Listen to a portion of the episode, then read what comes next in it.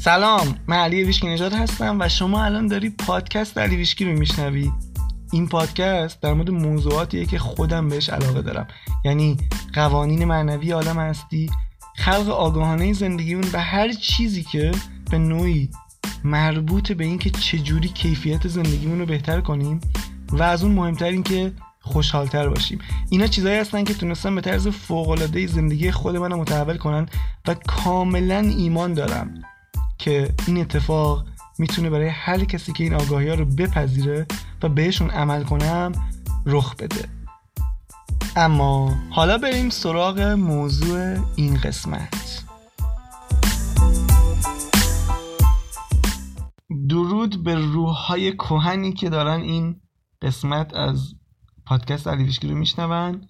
امیدوارم روز خوبی داشته باشی. امروز شنبه است. همون شنبه که قرار بود منتظر بودی بیاد. تا بری و رویاهات تحقیق کنی. ولی الان اول قبل از اینکه بری سراغ رویاهات اول این قسمت پادکست کامل گوش بده چون تو مسیر رسیدن به رویاهات کمکت می‌کنه. اما این قسمت یه ذره میریم تو فاز علم و اینها. این, این روزا دارم در مورد جنبه علمی خلق آگاهانه می‌خونم و خب غیر ممکنه تو بری سراغ جنبه علمی این غذایا و نلی سراغ فیزیک کوانتوم. یعنی یه جوری همش مربوط به فیزیک کوانتوم و فیزیک کوانتوم مخ آدمو میتر کنه. انقدر چیز جالب و عجیبیه و انقدر که شگفت انگیزه. نمی‌دونم چه واژه استفاده کنم واسش. ولی نیلز بور که همتون می‌شناسین از شیمی فکر کنم دبیرستان میگه که اگه کوانتوم فیزیک خیلی شکت نکنه یعنی هنوز خوب درکش نکردی. و من حالا این مدت که ذره مطالعه کردم در موردش خیلی چیز جالبیه و از اون مهمتر این که خیلی از این چیزهایی که حالا در مورد معنویات من ازش حرف می‌زنم یا بقیه حرف می‌زنن در واقع با فیزیک کوانتوم یا اثبات شده یا قابل اثباته یا احتمالا به زودی اثبات بشه. آقای نسیم حرمین که تو این اپیزود قرار زیاد ازش حرف بزنم اینو میگه که آی ملت همه چیزی که دارن در مورد معنویت یا قوانین عالم هستی یا در قالب کانشسنس یا آگاهی بهتون میگن خیلی هاش همون قواعد فیزیکه که فقط هنوز کشف نشده یا نرفتیم سراغش. و اینم بگم الان خیلی ها هستن که مثلا طرف شروع کرده به آموزش این نوع مباحث نتیجه گرفته خودش اومده آموزش میده و بعد از این مدت میرن چون علاقه دارن میرن سراغ جنبه علمیش و می‌بینن که دقیقا مو به موی این از نظر علمی هم حتی قابل اثباته و این خیلی به نظرم جالبه. من خودم خیلی علاقه دارم اینکه بعضی وقتا مثلا در مورد قدرت فکر یا احساس یا نیت می‌خونم و بعد مثلا یه مقاله می‌بینم یا یه کتاب می‌بینم که اومده اینو از نظر علمی بررسی کرده و غیر اینم نیست. غیر ممکنه علمی نباشه. حالا ممکنه علم نرفته باشه سراغش. من همیشه این مثال می‌زنم که تو نمی‌دونم هند چین دو هزار سال پیش این از acupuncture استفاده می‌کردن از نمی‌دونم مدیتیشن استفاده می‌کردن. آیا لازم بوده که دو هزار سال صبر کنن تا علم بیاد اثباتش بکنه و بعد انجامش بدن؟ خیلی منطقی نیست. الان تو ذهن منم همین جوریه. ولی خب جالبه دیگه نمیشه ازش گذشت. و امروز یه مقدار میریم سراغ اینجور چیزا. می‌خوایم بریم به اصطلاح اون ترجه ها و یه مقدار از این چیزهایی که این مدت خوندم و یه ذره برام جالب بود و بهتون بگم اولیش برمیگرده به یه آزمایش خیلی جالبی که سال 1960 تو آمریکا انجام شد. اما کلا تم این اپیزود مربوط به یادتونه تو اپیزودهای قبلی راجع به هفت قانون معنوی از کتاب کیبالیون صحبت کردم. اون اپیزود که از پر دانلود ترین و پر ترین و پر مخاطب ترین اپیزودهای پادکست ریویشکی بوده. اگه نشنیدیش حتما برو گوش بده. فکر کنم اپیزود 24 و خیلی محتوای خوبی شده. اون خیلی کامله. خیلی به درکت به درک بیشترت کمک می‌کنه. حتما اونو حالا بیشتر از یه گوش بده. و توی اون هفته قانونی که من گفتم یکیشون دل یا قانون یکی بودن. اینکه همه ما از یه منبع اومدیم همه ما از خدا اومدیم. به خدا وصلیم و نه تنها این بلکه همه ما هم به همدیگه وستیم هم به این کائنات وستیم و اونو که ت... اینایی که آدمایی که تجربه های معنوی عمیق داشتن حالا یا به صورت طبیعی توی مدیتیشن یا حالت خاصی یا حتی تجربه نزدیک به مرگ یا کسایی که از این روش های استفاده از این گیاه های خاص مثل آیواسکا استفاده می‌کنن و اون این تجربه معنوی رو پیدا می‌کنن و می‌بینن و حس می‌کنن که واقعا همه ما هم وستیم و همه ما نمی‌دونم به زمین و کائنات وستیم. بعضی اینو تجربه کردن و تجربیاتشون رو نوشتن و گفتن و این یکی از قوانین ثابت عالمه. The Law قانون یکی بودن. تو این قسمت بخشی از اینو می‌خوایم بررسی کنیم. اینکه چجوری آگاهی من یا آگاهی ما می‌تونه رو آگاهی کل اثر بذاره. و این خیلی جالبه. توی بحث شفا حالا شفا منظور همیشه شفای بیماری نیست. ما هر چیزی رو در درونمون تغییر بدیم بهترش کنیم هر باور محدود کننده رو بذاریم کنار در واقع ما شفا پیدا کردیم. به این میگن فرآیند شفا.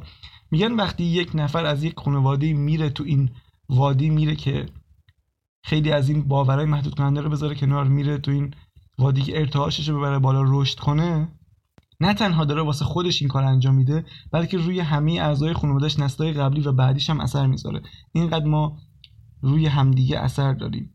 و حالا اینو که بهتون بگم این این داستانی که سال 1960 اتفاق افتاده رو بهتون بگم خیلی از چیزها تو ذهنتون کامل باز میشه. مثلا می‌فهمین که چرا اینقدر تاکید شده روی اینکه دعاها رو دست جمعی انجام بدیم چرا توی اسلام میگن نماز دست جمعی خیلی ثوابش بیشتر از نماز فردیه.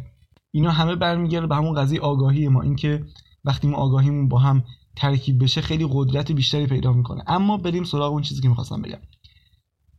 سال 1960 یه یوگی حالا راهب بودایی توی هند به اسم مهاریشی میاد یه یه اصطلاحی رو به کار می‌بره یه ادعایی می‌کنه که من حدس می‌زنم این بهش رسیده بوده یا الهام شده بوده بهش. و میگه که اگه یک درصد جمعیت توی یه منطقه مدیتیشن انجام بدن. حالا با یه نیت خاصی کیفیت زندگی همه آدمای اون منطقه افزایش پیدا می‌کنه. یا یک درصد جمعیت توی ناحیه تصمیم بگیرن مدیتیشن کنن با این نیت که مثلا تاثیر بذاره روی همه آدمای اون منطقه. واقعا کیفیت زندگی همه آدمای اون مثلا شهر یا اون روستا یا اون حالا استان افزایش پیدا می‌کنه. و بعد از اینجا به بعد قضیه جالب میشه. یه گروهی توی آمریکا میان اینو آزمایش کنن. در واقع این گروه خودشون مدیتیشن انجام می‌دادن و تصمیم می‌گیرن ببینن که این درسته یا نه. و این گروه از آدمای مدیتیشن کننده میرن توی پایتخت آمریکا ایالت واشنگتن و تصمیم می‌گیرن که به مدت هفت هفته یعنی چیزی بوده کمتر از دو ماه اونجا مدیتیشن کنن مدیتیشن دست جمعی با این نیت که میزان جرم و جنایت رو توی ایالت واشنگتن آمریکا کاهش بدن. برای شروع 800 نفر داوطلب میشن و میرن واشنگتن. تابستون هم بوده گرم هم بوده. حالا چرا تابستون واشنگتن انتخاب کردن؟ چون اون موقع واشنگتن یکی از پر جرم و جنایت ترین شهرهای آمریکا و حتی میگن اون موقع دنیا بوده. و دقیقا تو تابستونهاش این آمار حتی بیشتر هم می‌شده. و جالب اینه که اینا قبل از اینکه این آزمایش انجام بدن توی اون سال خاص میزان آمار جرم و جنایت همینجور داشته افزایش پیدا می‌کرده یعنی همونجور که نزدیک می‌شدن به زمان آزمایش این آماره رشد بیشتری داشته پیدا می‌کرده. و گفتم از 800 نفر شروع کردن هرچند بعدا که رسید به زمان شروع آزمایش آدمای داوطلب بیشتری اومدن و حدودا چهار هزار نفر شدن. و بعد این خیلی سر صدا کرد و تبدیل شد به یه آزمایش علمی. محققین اومدن که صحت این کار رو بررسی کنن نتایج رو بررسی کنن و حتی این قضیه میگم اینقدر خبرساز شد که به گوش رئیس پلیس وقت واشنگتن هم رسید. و اونم وقتی اینو شنید به مسخره گفت که تنها چیزی که الان توی این تابستون گرم می‌تونه میزان جرم و جنایت رو توی این ایالت کاهش بده اینه که همین الان سی سانتی متر برف بباره. اما اینجا یه پیچشی اتفاق افتاد. در واقع این گروه شروع کردن به انجام مدیتیشن روزانه با این نیت که آمار جرم و جنایت توی پایتخت کاهش پیدا کنه. و بعد از اینکه این آزمایش انجام شد و بعد از تموم شدن اون مدت هفت هفته و بررسی نتایج دیدن که میزان جرم و جنایت تو اون بازه زمانی توی ایالت واشنگتن آمریکا حدودا 20 درصد کاهش پیدا کرده و تو اوجش یه روزای حتی تا 23 درصد هم کاهش پیدا کرده بود. و بعد میان احتمال شانسی بودن این قضیه رو بررسی می‌کنن که چقدر احتمال داشته شانسی این اتفاق افتاده باشه و می‌بینن که نزدیک اینقدر احتمالش پایینه نزدیک بود به صفر. یعنی چیزی به این عدد نزدیک بود. دو به یک میلیارد که میگم یه چیزی میشه نزدیک به صفر. خیلی احتمالش پایین بود. و این نشون میده که چقدر آگاهی ما روی آگاهی جمعی ما اثر داره و چقدر ما می‌تونیم این که میگن یه آدم خیلی قدرتمنده این که میگن با نیتت می‌تونی زندگی رو خلق کنی دقیقا با این آزمایش نشون داده شد و خیلی جالب. الان این Maharishi effect اگه سرچ کنی توی گوگل کلی مقاله در موردش میاره کلی آزمایش دیگه روش انجام دادن و خیلی معروف الان. و علمی هم هست. می‌تونی سرچ کنی تو گوگل و همین ارجاعات و منابع و مقالات رو ببینی. تو اپیزودهای قبلی که صحبت می‌کردم راجع به این چیزها گفتم آقای دکتر دین رادین که الان تو همین زمینه تحقیق می‌کنه یک نوع دیگه آزمایش انجام داده بود روی pH آب و یه نفر آورده بود که مدیتیشن انجام بده تو یک نقطه از کشور تو آمریکا و دو تا لیوان آب برده بود یک نقطه دیگه گذاشته بود.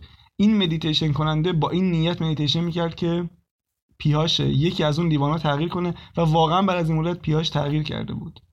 خیلی چیز جالبیه این موضوع. و همیشه وقتی بهش فکر می‌کنم چیزی که تو ذهن من میاد چیزی که اون درسی که من می‌گیرم اینه که نباید دنیا رو به صورت یه سری آدم یه سری اتفاق یه سری رویداد شانسی ببینم. مثلا متوجه باشم که من خودم دارم روی اینا اثر می‌ذارم. این خیلی مهمه. توی فیلم ماتریکس نئو اون شخصیت اصلی یا همون کسی که برگزیده شده بود یه جایی میره کنار یه بچه ای حالا این تصویری که رو ذهنم اینجوریه. بعد حالا منتظره که بره توی جای جدیدی. اونجا یه بچه ای رو بیرون می‌بینه که خیلی راحت قاشق رو خم می‌کنه با قدرت ذهنش. بعد اینم تصمیم می‌گیره این کارو کنه و نمی‌تونه قاشق خم کنه. و بعد اون بچه بهش میگه که تلاش نکن که قاشق رو خم کنی. این کار غیر ممکنه. فقط سعی کن که حقیقت رو بفهمی. حقیقت اینه که هیچ قاشقی وجود نداره. این تویی که باید خم بشی. همه چیز از درونت باید رقم بخوره. این خیلی جالب. این همیشه تو ذهنم هست این قضیه که بعد این خودش در واقع خم میشه اون قاشق هم می‌تونه خم بکنه. چیزی که میگه اینه که تو زاویه دیدت باید تغییر بکنه نگاهت باید عوض بشه نسبت به دنیای بیرون. دیگه همه چیز رو رندوم نبینی. و این بحثی که حالا تو این پادکست من کلا دارم انجام میدم قضیه خلق آگاهانه چیزی که خیلی واسم جالبه همش رو همینه. این که تو دیدت تو اول بیاری به درون چرا باید بیاری به درون؟ چون کسی که دیدش به درونشه در واقع واقعا باور داره که خالق زندگیشه و می‌دونه که می‌تونه زندگیشو خلق کنه. ممکنه اوایل این کامل تحت کنترلش نباشه. هر چه کنترل حرف دارم ما این کنترل با اون کنترل اتفاقات فرق داره. یه مدت پیش به این فکر می‌کردم که اگه چه در چه صورتی می‌تونی بگی یه نفر واقعا تغییر کرده وقتی آگاهیش رفته بالا؟ واقعا داره رشد می‌کنه. الان خیلی که این پادکست رو میشنوید روی خودتون کار می‌کنین و مهمه واسهتون. یه چیزی یه متر معیاری می‌خوام بهتون میگم اینو من واسه خودم در نظر گرفتم و همیشه بهش فکر می‌کنم که اگه این اینو دارم انجام میدم یعنی مسیرم درسته. و اون اینه که چقدر اعتماد دارم به حالا خدا به اون به اون سیستمی که خدا قرار داده چقدر باور دارم بهش و طبق اون ایمانه عمل می‌کنم. چقدر بر اساس ندای قلبم میرم جلو؟ چقدر سعی می‌کنم توجه کنم بهش؟ حالا همه اینا که گفتم شاید الان تو که داری میشنوی بگی خب من اینا رو چجوری بفهمم؟ یه یه باوری هست یه نوع نگاهی هست که کمک می‌کنه به اینکه بدونی توی این مسیر هستی یا نه توی این وادی اعتماد داری یا نه. و اون اینه که این باور داشته باشی که همه چیز همیشه به نفعت اتفاق میفته حتی اگه در ظاهر اینجوری نیست خب؟ می‌دونی چرا میگم کنترل؟ کسی که کنترل می‌کنه کنترلگره همه چیزو اتفاقات و آدما رو در واقع آگاهیش تغییر نکرده. چون تو وقتی این چیزها رو می‌فهمی اولین چیزی که در واقع درک می‌کنی اینه که یه سیستمی وجود داره که این سیستم داره از من حمایت می‌کنه. اگر این سیستم داره از من حمایت می‌کنه یعنی من می‌تونم بهش اعتماد کنم و اجازه بدم کارشو بکنه. حالا کی کنترل می‌کنه؟ کسی که اعتماد نداره. این کنترلگری چیه اصلا در واقع؟ ببین ما از قبل برنامه ریزی شدیم که همه چی باید طبق اون جوری که تو ذهن منه جلو بره. اگه جلو نره یعنی اشتباهه. اگه من قرار پول در بیارم پول حتما قراره از این کاره بهم برسه. فلان آدم حتما باید با من فلان جور رفتار کنه. اگه نکنه اشتباهه. فلان سفر باید در اون تاریخ مشخصی که من تو ذهنمه و با اون آدمی که من تو ذهنمه اتفاق بیفته. یعنی ما واسه همه چیز از قبل توی ذهنمون برنامه ریختیم حالا منتظریم اون اتفاق بیفته. و من داشتم فکر می‌کنم اگه من قرار اینجوری رفتار کنم در واقع هیچ چیزی در من تغییر نکرده. من اصلا اعتمادی ندارم به این سیستم. فقط دارم کنترلگریمو بیشتر می‌کنم. که فقط اینا رو یاد گرفتم که بیشتر کنترل کنم. چی رو کنترل کنم؟ اینکه دقیقا اون چیزی که تو ذهن من اتفاق بیفته. من گفتم خب اگه اینجوری اصلا ندای قلب و نمی‌دونم هماهنگی با منبع و اینا در واقع یه سری فقط جمله قشنگن دیگه که من اینا رو می‌خونم و مثلا اون لحظه خوشحال میشم. در واقع دارم بهشون عمل نمی‌کنم چون کسی که عمل می‌کنه دیگه لازم نیست کنترل کنه. شاید تو تو ذهن دی چیز دیگه است اون اتفاق قراره از یه راه بهتری واسط بیفته. شاید اولش قراره یه مثلا یه چیزی پیش بیاد که تو ناراحت چی حتی. و این ناراحتیه تو رو به یه سطح بالاتری برسونه. چرا به یه سطح بالاتری برسونه؟ تو وقتی مثلا ناراحتی یا اتفاقی میفته که از قبل براش برنامه نکردی یه گزینه های جدیدی میاد جلوت. مثلا اون افسردگی واسه من باعث شد که برم دنبال راه حل. راه حل یعنی اینکه برم کتابای جدید بخونم. من هر سال نمی‌دونم کلی کتاب میخریدم. می‌رفتم نمایشگاه کتاب و یه عالم کتاب میخریدم. و بعد این کتابا در مورد موضوعات مختلف بودن. اکثرا مثلا جامعه شناسی بودن یه جورایی. الان کتابا رو دست نخورده دارم. با بهترین کیفیت بازم نشده. خب، من کتاب خون بودم. بعدا مسیر کتاب خونیم عوض شد. خب، یه ذره اون الگوه تغییر کرد. چجوری این اتفاق افتاد با اینکه یک مانعی اومد تو راهم مثلا؟ اون افسردگی من دیدم خب با این نمیشه رفت جلو باید دنبال راه حل می‌رفتم. اگه طبق برنامه ریزی ذهن من بود من می‌گفتم نه دیگه این کاملا اشتباهه. می‌رفتم کنترلش کنم. پس تو باید توی خودت اینو بسنجی که آیا من همه چیز قراره طبق اون چیزی که تو ذهن من اتفاق بیفته من فقط اون قوانین و حالا نمی‌دونم مدیتیشن و هر چی که هست رو انجام میدم جملات تاییدی رو میگم که اون اتفاق بیفته یا نه. من کاملا آمادم آماده این که شگفت زده بشم. این خیلی مهمه. چون بعضیا فکر کنن این که میگن به ندای قلبت گوش کن یا مثلا وصل به منبع و الهامات الهی رو دریافت کن. الهامات که شخصی سازی شده واسه تو فکر می‌کنن همیشه اون چیزی که تو ذهنشونه قرار اتفاق بیفته. در حالی که کاملا برعکسه. وقتی تو به ندای قلبت گوش می‌کنی یه چیزایی بهت میگه که تو اصلا انجام ندادی قبلا. اصلا عجیبه برات. باید آماده باشی که اونا رو انجام بدی. و منم اولی نمی‌دونستم وقتی یه ایده میمد سراغم ایده میگم همیشه خیلی بزرگ نیست این نیست که تو نمی‌دونم بهت بگن که پاشو برو هیمالیا رو فتح کن. خیلی وقتا ایده یه چیز کوچیکه این که پاشو زنگ بزن به فلانی برو فلانجا این نوع محتوا رو درست کن. نمی‌دونم فلان سایت رو نگاه کن خب؟ الان وقتی یه ایده میاد سراغم خیلی سریع بهش عمل می‌کنم. اصلا دیگه بهش فکر نمی‌کنم که آیا این درست آیا زمان مناسبش هست یا نه. همین که تو ذهنم بیاد باید به کسی زنگ بزنم سریع بهش زنگ می‌زنم. و بعد از چند ماه دیدم که چقدر این بهم نتیجه داده. اینکه هر چی که هر ایده ای که میاد سراغم هر چقدر حالا کوچیکه یا هر چقدر غیر منطقیه و بعضی وقتا ترسناکه حتما سریع انجامش بدم. و اینم فهمیدم که ندای قلب در واقع همینه. اینکه تو ذره ذره به اون چیزایی که بهت می‌رسه عمل کنی و این ذره ذره عمل کردن نتایج بزرگ واسط میاره کم کم. مومنتوم می‌گیره کم کم. چون این باور اشتباه رو می‌بینم تو خیلی دیگه. فکر می‌کنن ندای قلب مثلا همیشه اینه که تو باید یه دفعه پاشی کفشاتو بپوشی بری هیمالیا رو فتح کنی یه چیز مثلا خیلی بزرگ غیر منطقی ترسناکیه. یا مثلا بعضی فکر می‌کنن همه چیز گل و بلبل بهت میگه مثلا پاشو این کارو بکن و تو انجام میدی. یه دفعه یه معجزه رخ میده. که اینم هست نه این که بگم این نیست. ولی می‌خوام بگم همهشون اینجوری نیستن. همه ایده ها اینجوری نمی‌رسه. خیلی وقتا یه چیز کوچیکه که باید انجامش بدی. این نتیجه خیلی جالبی واسط میاره. خیلی وقتا غیر منطقی این غیر منطقی بودن رو درکش کن. اگه تو ذهنت همه چی برنامه ریزی شده است نمی‌تونی به ندای قلبت گوش کنی. چون هر چی که بهت برسه میگی خب این که منو قرار نیست به اون برسونه. تو یه مسیر صاف تو ذهنته ولی واسه کائنات مسیر جذاب اولویته. مسیری که اگه طیش کنی بعدم بهش فکر کنی لذت ببری ازش نه خط صاف. و یه نکته دیگه هم بگم که به عنوان متر و معیار بهت کمک می‌کنه. کسی که ایمان داره کسی که به این یکی بودنه کاملا باور داره. یه رنج ارتعاشی ثابتی داره یه رنج احساسی ثابتی داره. یعنی به محض اینکه یه چیزی خلاف چیزی که تو ذهنشه اتفاق میفته خودشو نمیبازه. و نمیگه که همه چیز به هم خورد یا مثلا این حتی صبرش هم بیشتره چون به اون نتیجه پایانی ایمان داره.